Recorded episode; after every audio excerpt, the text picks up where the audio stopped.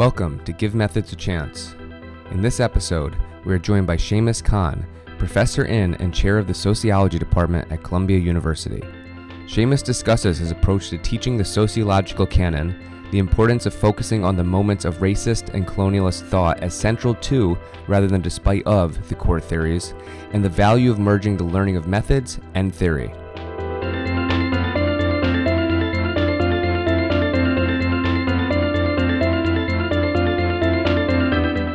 Hi, Shamus. Thanks for joining us today. Thanks so much for having me. As any good interviewer knows, when you're talking to someone who is in the midst of conducting exciting research, who's well respected in the field, who has good ideas to share, the best thing to do is to make it as much as possible about yourself. so, with that in mind, whenever I teach social theory, I have these two competing tensions. The first tension is just to teach the canon. And when it comes to sociology, the canon consists of people who are predominantly dead. Well, now, not at the time of writing. Um, so they're predominantly dead, predominantly white, predominantly consist of men, and for the most part, all come from the exact same geographic region. Simultaneously, I hold this desire to diversify my syllabus and to expose students to ideas and theories from people who do not fit that pattern that I described before, or even ideas from the last 40, 50 years. So I think this reveals something about the discipline as a whole, or at least the way we teach theory. And so, my first question is why do I need to hold on to that traditional canon? And if the answer is that I do need to hold on to that canon, who does it actually serve? So I think one of the explanations for why we have a canon is that it's helpful for any discipline to have uh, common conversations so that across different ways in which people are working, there's something that sort of centers us. And unlike other disciplines, for example, economics, which uh, have kind of a core set of principles that they tend to use as a sort of heuristic to understand things and that allows them to then sort of have a shared conversation. Sociology doesn't really have that. And I think that has been part of the justification for for a canon. You know, my views on this, I guess they evolve. I've been teaching theory now for 13 years at Columbia. And where I'm at right now, I think, is that I still teach a range of canonical texts, but I teach them in ways that don't gloss over the sets of sort of things that they ignore, or rather, don't ignore the sets of things that they don't ignore, but that we pretend they don't talk about. So let me give just like two quick examples of that. Weber has a tremendous amount of racist things he says about Chinese people. And, you know, this was sort of shocking to me when I first read it because nobody had ever pointed this out to me. But you know, Weber has these quotes where he says, like, even the simple Chinaman. And I think the first thing that we can do it, with the canon is actually to highlight these moments. You know, the second time that I realized this, I, I begin teaching theory with social contract theory. And so I teach Hobbes, Locke, and Rousseau. And in Hobbes's famous chapter on life being nasty, cruel, brutish, and short, he has a passage that's just after that that I spend as much time on, if not more, than the nasty, cruel, brutish, and short, which is about Native Americans. And in it, what, what sort of comes to the fore is that all of these social contract theorists are able to conceptualize what man is like uh, in a state of nature through in colonial encounters. So basically, colonialism produces this context of fantasy among a range of European thinkers about what man without society is like. And they begin to draw on this again and again. And so I tend to like raise up those conversations rather than, as it was taught for me, kind of blanket over them and talk about how, you know, the fundamental concepts of social contract theory, which are really central to democracy and social theorization, are sort of predicated on colonial encounters and colonial fantasies. Is this your approach for both undergraduate and graduate students? I definitely do this with undergraduates. So I, I always I, I begin teaching theory with Hobbes, and I, I think this is like they're probably strange for a lot of sociologists, but um, one I actually love reading Hobbes. I think it's super interesting because it begins with concepts of equality that are nothing like how we think about equality. Hobbes's argument of equality is that everybody could kill anybody else, and so that makes us equal, which is not generally how we think about it. But I think undergraduates actually, you know, in being a little less cooked than graduate students and having less preconception about sort of what theory is, are actually more open to this um, and hungrier for it. One of the challenges in teaching graduate students is the push to professionalization within graduate programs, where there is an emphasis on critical thinking, but there's also an emphasis on like, how do I publish to get a job? And I think that some of the challenges in teaching in general today within graduate programs is that, you know, the, the the restructuring of the academy in such a way that there's so much sort of temporary, contingent, and um, uncertain work situations for so many people has a conservative consequence for the ways in which graduate students look for and to ideas. Unfortunately, that feels or sounds very familiar as someone who has not been out of grad school that long. So, yeah, you're learning to cite the right people and engage with the right arguments, but you don't have that freedom to really explore the ideas fully. Exactly. And so I think an analysis of what's happening pedagogically has to include a structural analysis of the transformation of the conditions of work for graduate students today and how you know, there is this push towards getting a top tier journal publication. But as we all know, getting a top tier journal publication means running the gauntlet of the previous people who are often very committed to protecting their own ideas and influence over the discipline. And so the consequence of that can be, I think, fundamentally conservative on, on how knowledge works.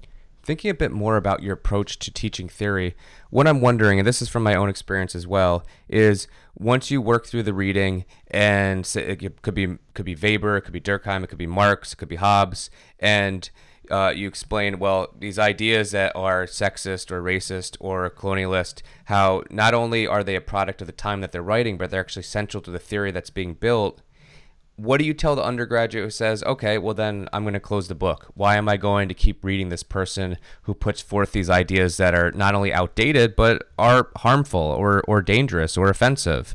Um, how, do you, how do you not have that be the ending point? One way that I do this is also to do it with Du Bois. So, you know, if you read Philadelphia Negro, for example, Du Bois is incredibly dismissive of Southern blacks. I mean, he he has a you know sociological and sort of ecological argument about why it is that Southern blacks are in comparatively low standing um, relative to those of Northern origin. But as you read through that, it's there there are passages that are really kind of cringeworthy. It, it doesn't mean that we ignore Du Bois. It means that we we think seriously about this um, and engage with it.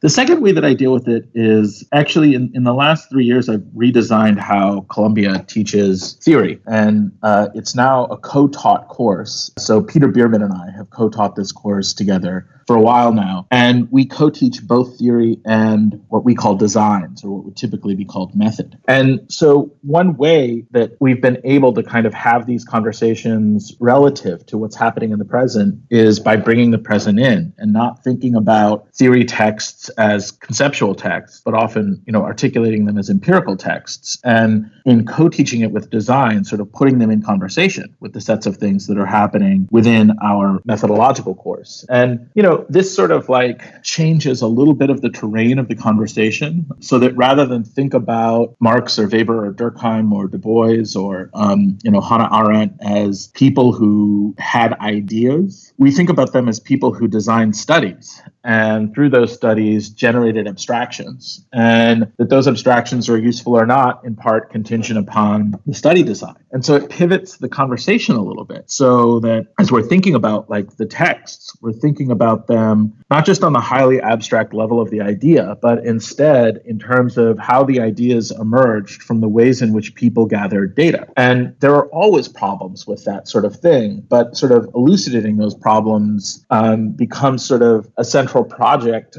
um, collectively so, because it's always easier to see problems in other people's work compared to your own. And that training ends up being super helpful.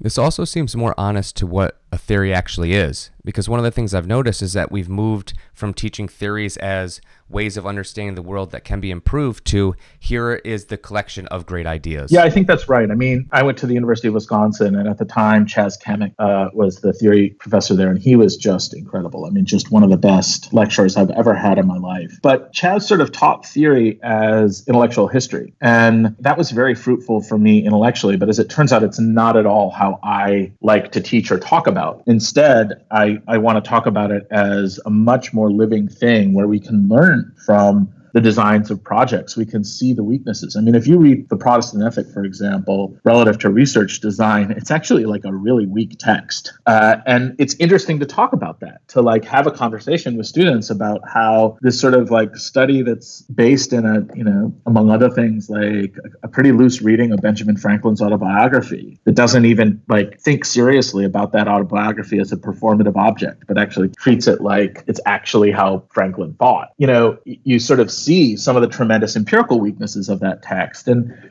it leads to, I think, super fruitful discussions with, in this case, particularly graduate students about the relationship between design and claims and why it is that certain things uh, have this kind of like power um, beyond what you would anticipate given the ways in which the study was designed. This is incredibly useful for thinking about the first pressure that I feel about teaching those core sociological figures and what we actually do when we're in the classroom engaging with those readings. But what about the second pressure? Because other pressure, the other desire that I have is to expand the people that we do read and expand the perspective that students are exposed to. But if we're doing this kind of deep reading, doesn't that necessarily mean that we get through less and are exposed to less? Or is that is that simply the solution that we go deep with a few of those and we teach how to read, we treat it like a theory, we think about the weaknesses, and we we don't get to as many people?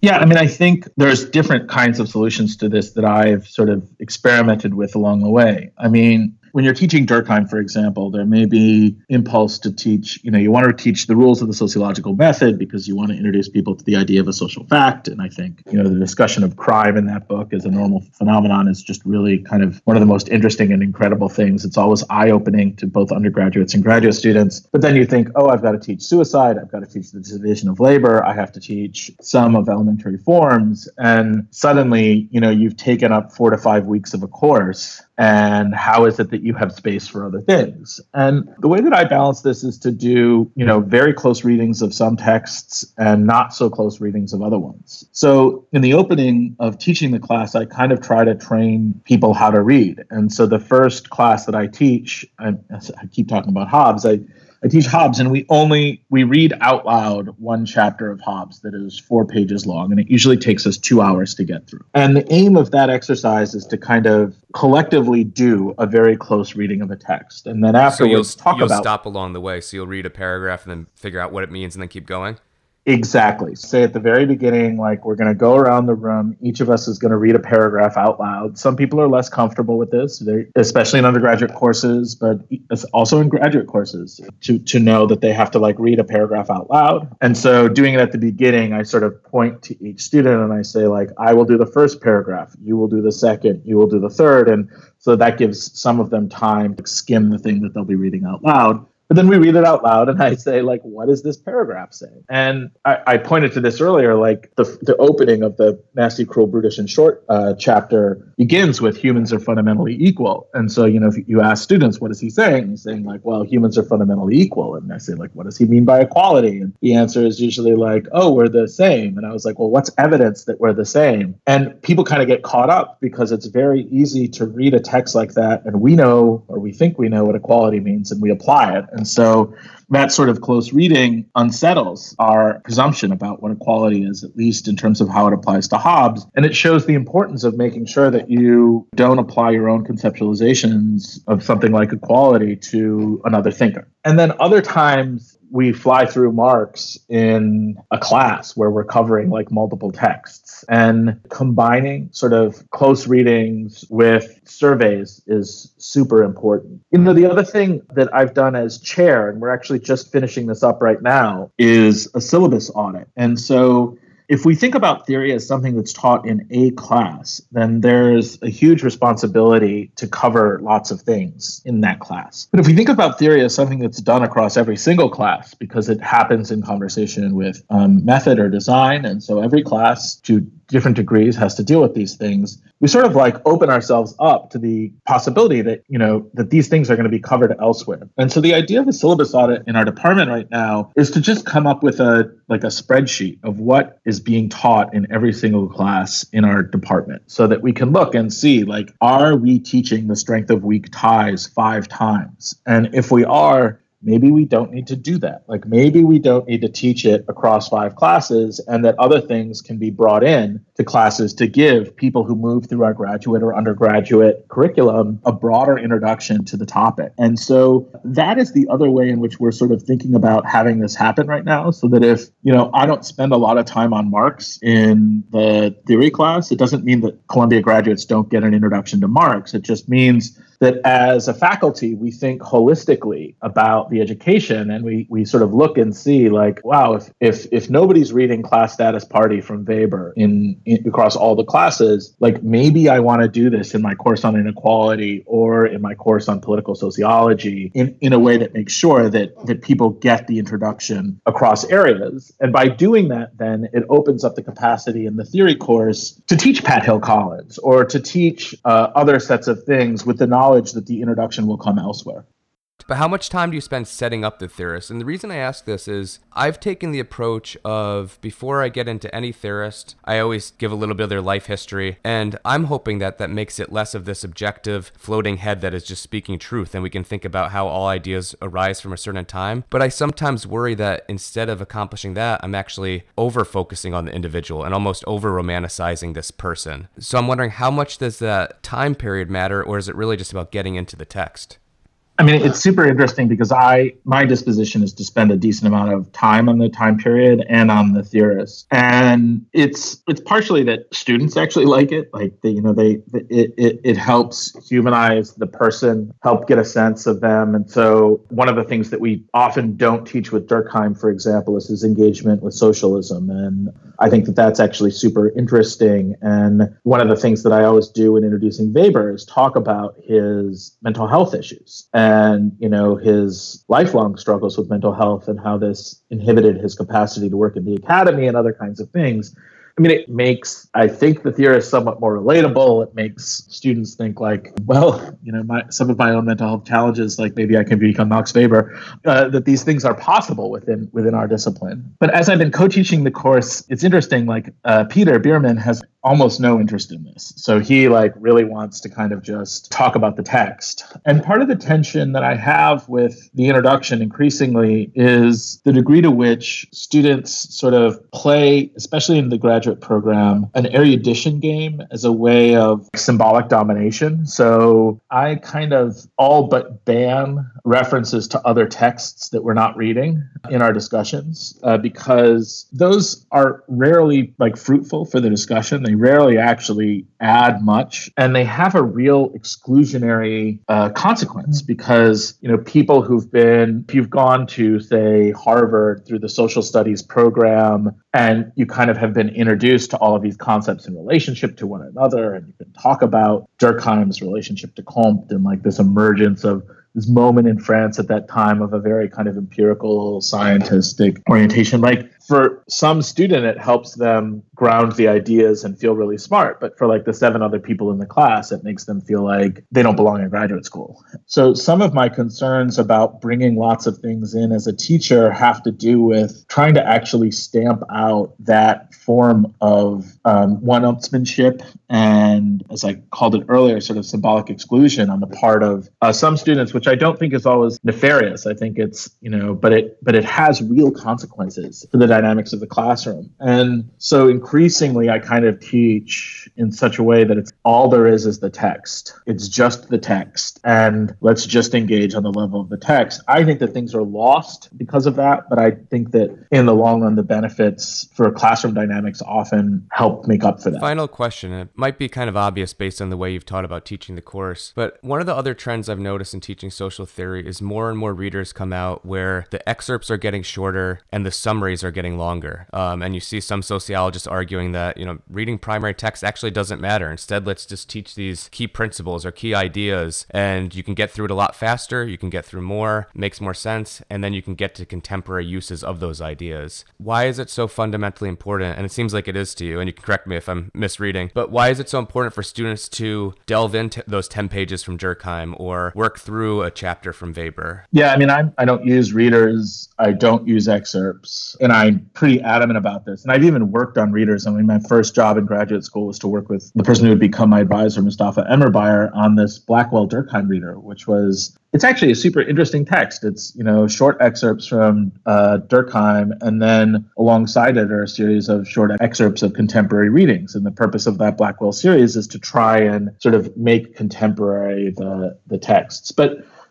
for me, the project of of teaching theory and reading theory is learning how ideas go together and being able to construct analytically sound arguments. And it is very difficult to do that if you sort of cut them up uh, or if you remove parts of it and it's just the introduction to the basic concept you know, as an example, there are multiple conceptualizations of class in Bourdieu. And we just teach class as like one concept so that for Marx, it's a position in the relations of production, and Weber, it's your position within market relations. And for, you know, Bourdieu, it's something else, you know, maybe bringing in a, a cultural lens to class dynamics you miss a lot. And it's actually important to show sometimes the uh, analytic sloppiness of the theorists or the inconsistencies so that the texts aren't these intimidating objects of brilliance or genius that we can't touch, but instead that we think about the texts as things that humans wrote, humans like you and me,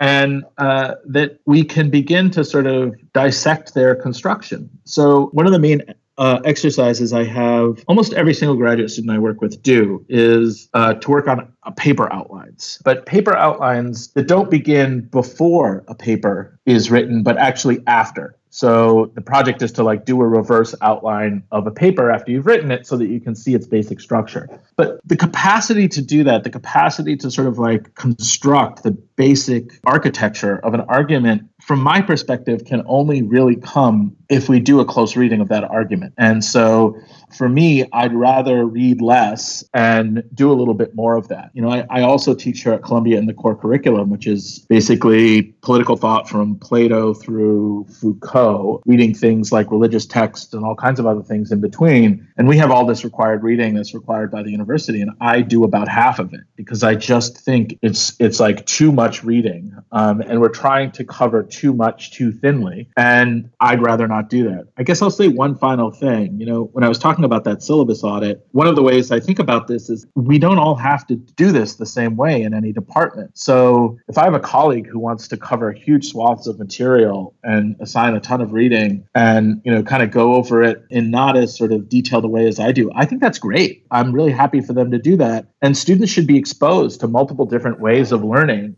And I think it's important to think of ourselves as part of a community that's producing a way of learning for students that has many opportunities to learn differently, to be introduced to different ways of thinking, and through that to introduce them to sort of an enormously wide range of texts. That's a, I think that's a wonderful place to end. So thank you for making time to talk. I, I appreciate the conversation. Yeah, thanks so much for having me and for doing this podcast. Appreciation goes to Jeffrey Gilbert for providing our theme music, undergraduate sociologists Beth Heberger, Alicia Rios, and Simone Graham for their help with the project, and most importantly, on behalf of me, Kyle Green, thank you for giving theory a chance.